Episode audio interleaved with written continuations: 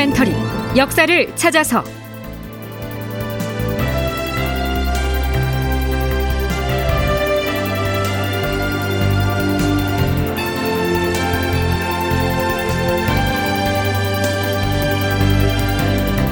제 1096편. 광해군의 북방정책. 어떻게 볼 것인가? 극본 이상락. 연출 조정현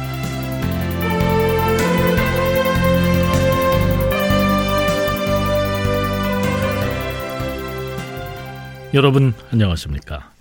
역사를 찾아서의 김석환입니다.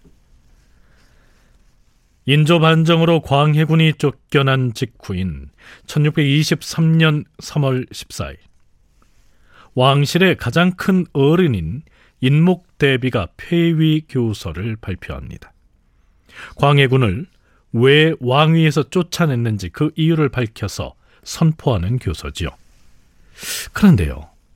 인목대비가 이 교서에서 대비인 자신을 폐하고 영창대군을 비롯한 형제들을 죽인 이른바 피모살제보다도 더 큰 비중으로 언급하고 있는 폐위의 사유가 있습니다.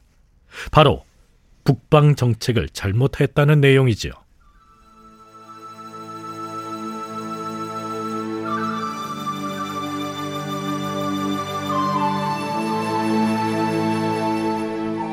우리나라가 중국 조정을 섬겨온 것이 200여 년이라 의리로는 곧 군신지간이며 은혜로는 부자지간과 같다.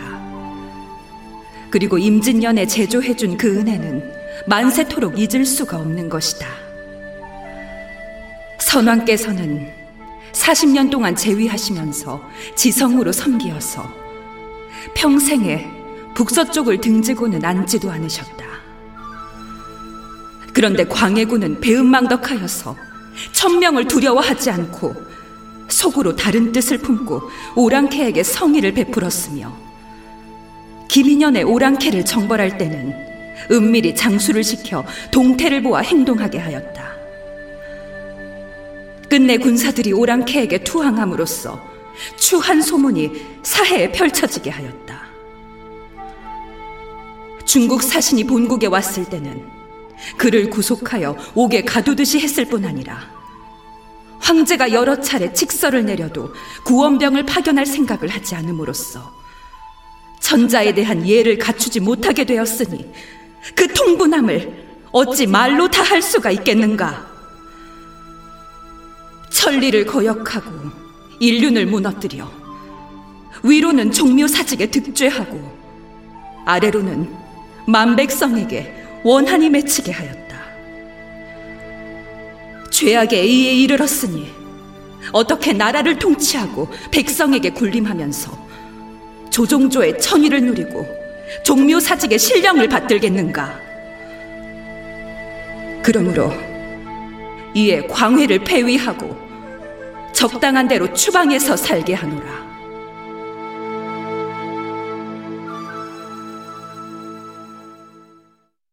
자, 인목 대비의 교서 내용을 쉽게 간추리면 이런 뜻입니다. 중국과 우리 조선은 오랫동안 군주와 신하 혹은 부모와 자식과 같은 관계를 유지해왔다.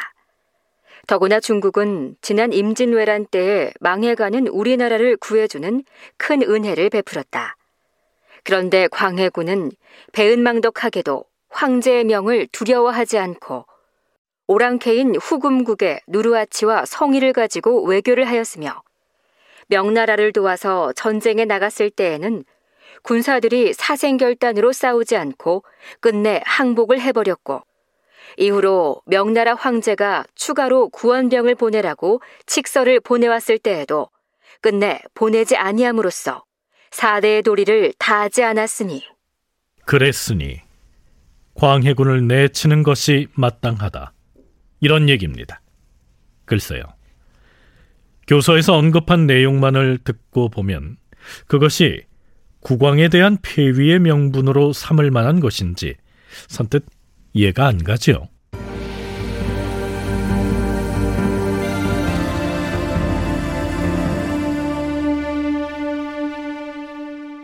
그렇다면 광해군이 북방의 두 세력, 즉 명나라와 누르하치의 후금 세력을 상대로 외교적으로 어떤 태도를 취했기에 문제가 됐던 것인지 몇 가지 사례를 인용해 보도록 하죠. 서기로 1618년에 해당하는 광해군 10년 윤 4월 12일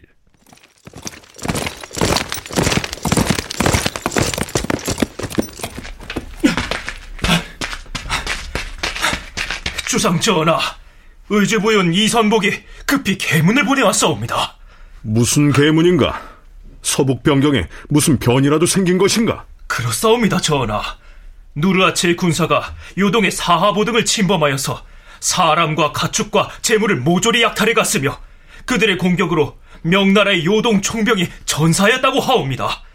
그래서 명나라의 요동 군사령관 이유안이 보낸 자문을 가지고 왔사옵니다. 요동 군문에서 어떤 내용의 자문을 보냈다는 것인가? 명나라에서 조만간 군사를 징발하여 오랑캐를 토벌할 계획을 세고 있으니 조선에서도 병력을 출동시켜서 함께 공격을 하자는 내용이옵니다. 어디 요동 군문에서 보낸 자문을 가져와 보라. 예, 전하.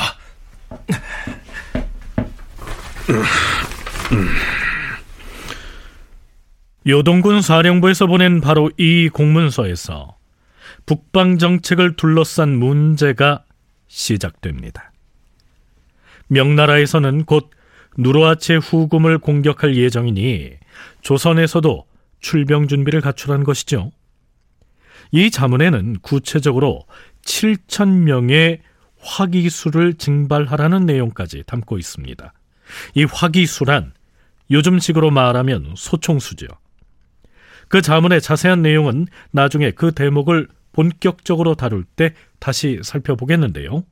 일단은 공문을 받았으니까 뭐라고 회답을 보내야 하지 않았겠습니까?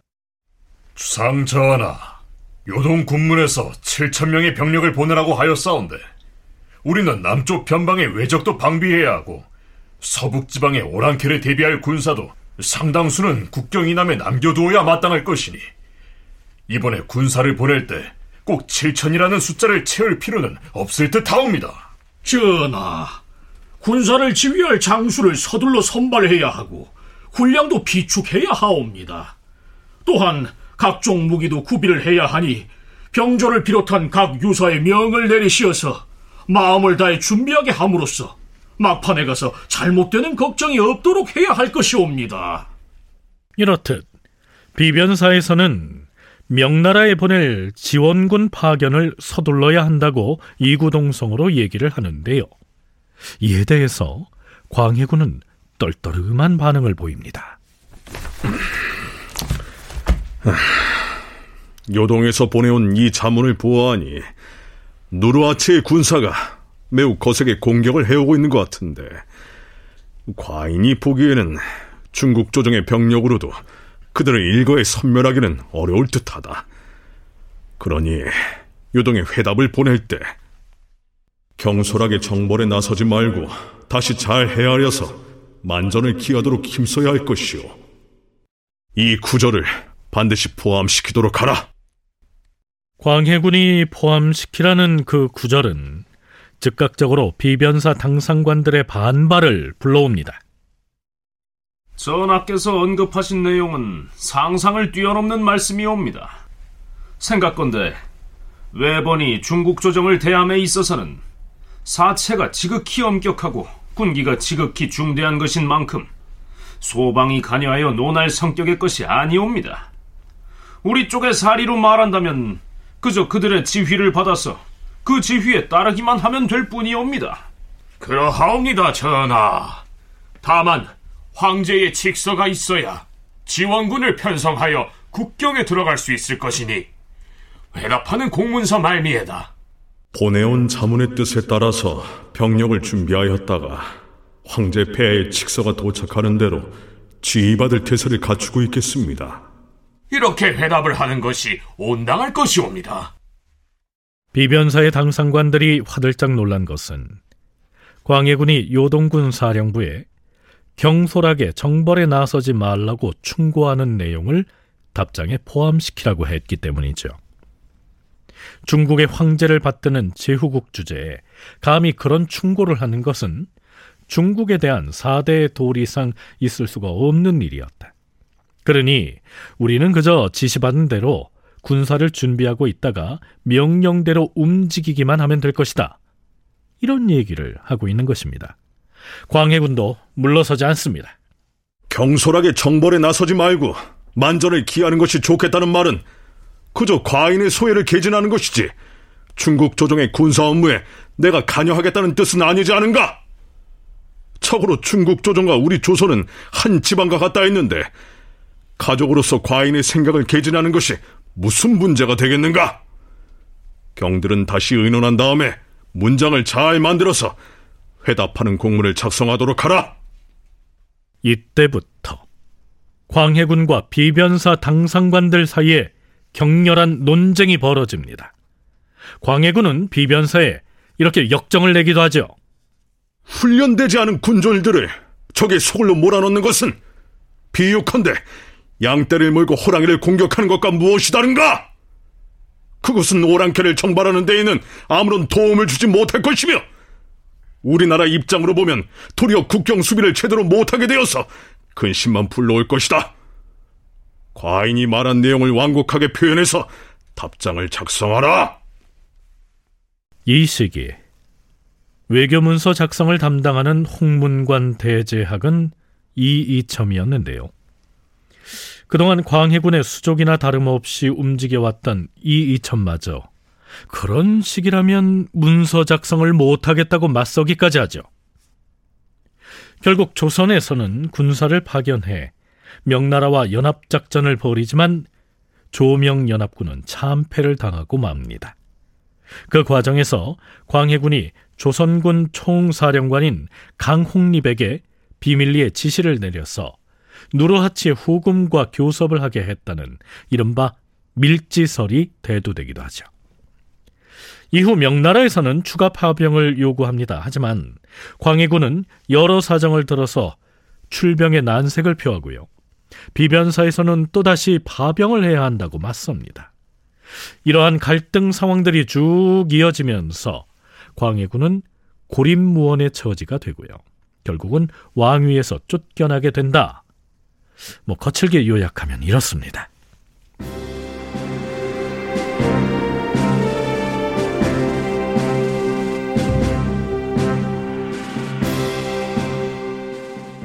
자, 그런데요. 명나라와 누르하치 후금을 상대로 광해군이 어떤 외교적 자세를 취했느냐 하는 점은 뒷날 광해군을 평가하는데 매우 중요한 요소가 됩니다. 언제부턴가 광해군이 명나라와 후금을 상대로 등거리 중립 외교 노선을 훌륭하게 견지하려고 노력했다면서 그의 북방 정책을 긍정적으로 평가하는 기류가 생겨난 것이죠. 물론 조선 왕조가 멸망하고 난 뒤의 일이지만요. 자, 우선 서강대 계승범 교수의 얘기 들어보시죠. 인조 반정이 아니었으면 왕위에 전혀 오를 기회가 없었던 그런 사람들이 반정 덕분에 이제 왕위에 줄줄이 올랐기 때문에 순종까지도 그렇기 때문에 어떤 상황도 광해군에 대한 복권이라거나 광해군이 옳았다거나 이런 얘기를 공개적으로 할 수는 근본적으로 없었다는 것이죠. 근데 이제 왕조가 망하고 근대 역사학에 들어오고 특히 일제가 한반도를 병탐하고 다음에 나중에 또 1931년에 만주국까지 세우고 그렇게 하다 보니까 이른바 이제 만선사관이라고 하는 게 나오는데 식민사관의 한 갈래인데 그러니까 한반도라고 하는 것이 독자적으로 뭘 해먹는 게 아니고 만주의 형세가 어떻게 바뀌는가에 따라서 한반도의 형세가 거기에 대한 종속 변수로 같이 변했다. 그런 말을 하는 거거든요. 근데 이걸 조심해야 하는 게 뭐냐 하면은 당시 뭐 이나바 이와키치라거나 이런 사람들이 그런 얘기들을 많이 했는데 이나바 이와키치는 일제 강점기에 조선 총독부의 조선사 편수회를 이끌었던 주무자로서 임나 일본 부서를 주장하기도 했던 인물이죠. 그는 광해군이 펼쳤던 당시의 북방 외교 정책을 택민주의라고 호평을 합니다. 백성들에게 널리 혜택을 주는 정책이었다는 뜻이죠. 자, 왜 그렇게 말했을까요? 고려대 한국사연구소 장정수 연구교수는 그 배경을 이렇게 분석합니다. 이나바 이어키치가 이런 얘기를 왜 했을까라고 곰곰이 생각을 해보면 그렇게 좋은 뜻은 아니었던 것 같아요. 왜냐하면 이나바 이어키치는 광해군처럼 훌륭한 임금이 있었음에도 결국 이 조선인들은 늘 당파를 나눠서 싸우고 뭐 분열적인 뭐 민족성을 가지고 있고 이런 견지에서 얘기를 했다고 생각이 되기 때문에 좀 고지고대로 받아들이기 좀 어려운 측면이 있다. 근데 오히려 해방 이후에는 조금 다른 이유에서 광해군에 대한 재평가가 사실은 이어집니다. 왜 이어질 수밖에 없냐면 이때부터는 어, 한국 역사의 어떤 독자성, 음, 자주성 이런 것들이 화두가 되면서 이제 사대, 뭐 모화주의 이런 것들을 좀 지향을 하게 되죠. 어, 그렇기 때문에 광해군이 정책이 뭐 현실주의 뭐 이런 식으로 인정이 되기도 합니다. 일제 강점기인 1930년대 이후로는 광해군의 외교 정책을 줄곧 긍정적으로 평가해 왔다는 것이 장정수 교수의 얘기입니다. 자, 앞에서 계승범 교수가 만선사관을 언급했었는데요. 보충 설명을 하자면 이렇습니다. 만선사관이란 만주 지역의 역사인 만주사와 조선 반도의 역사인 조선사를 하나의 역사 단위로 인식하는 역사관이다. 일본인 동양학 학자 시라토리 구라키치가 1905년에 처음 주장하였는데 일제의 만주 진출을 앞두고 만들어낸 역사인식이었다. 즉, 일본이 세운 만주 괴뢰국의 역사와 조선의 역사는 하나이며 한반도의 역사와 문화는 만주국에 종속돼 있다는 주장이다. 만주를 침략해서 만주국이라고 하는 괴뢰국을 세웠던 일제의 입장에서 볼 때 만주 지역에 터전을 잡고 있던 누르하치의 후금국을 적대시하지 않고 명나라와 동등한 입장에서 중립 외교를 펼치려고 했으니 광해군은 훌륭한 왕이었다. 이런 논리입니다. 물론 일제가 광해군의 북방 외교를 좋게 평가했던 것과 현재의 시점에서 상당수 역사학자들이 광해군의 외교 정책을 긍정적으로 평가하는 데에는 그 배경이 각각 다르겠죠. 하지만 광해군이 저지른 여타의 폐정과 실정을 도외시하고 그의 북방 정책을 과도하게 호평하는 것 역시 식민사관의 결과물이다. 계승범 교수의 견해가 그러합니다. 우리는 항상 뭐 사대주의 때문에 망했다. 뭐 노론 때문에 망했다. 당파 싸움 때문에 망했다. 이렇게 좀 조선 후기를 안 좋게만 배워왔고 또 해방 이후라고 해도 뭐 우리나라 역사에 대해서 깊이 있는 연구가 거의 없을 때이기 때문에 우울한 마음뿐인데 어 이미 17세기 초에 광해군이랑 걸출한 임금이 있어가지고 명과 후금 사이에서 그 중립 외교를 하고 이를테면 근대의 시각으로 투영하는 것이죠. 그러니까 우리는 사대주의 때문에 망했다고 우울해했는데 어 가만 보니까 광해군이 안 그랬다는 것이죠. 그러니까 광해군의 외교 노선을 아주 극적으로 아주 찬란하게 띄우는 것이고 그렇게 함으로 해서 너무 사대주의 일변도인 그리고 독립 정신이 별로 없던 조선시대 후기 식민사관의 결과물이죠. 그거를 쉽게 극복할 수 있는 하나의 소재로 광해군을 불러내가지고 굉장히 화려하게 부활시킨 것이죠. 자, 다음 시간부터는 광해군이 명나라와 청나라의 전신인 후금 사이에서 어떠한 외교 정책을 펼쳐나가는지를 차근차근 짚어보겠습니다. 다큐멘터리 역사를 찾아서 이 시간 순서 마치겠습니다.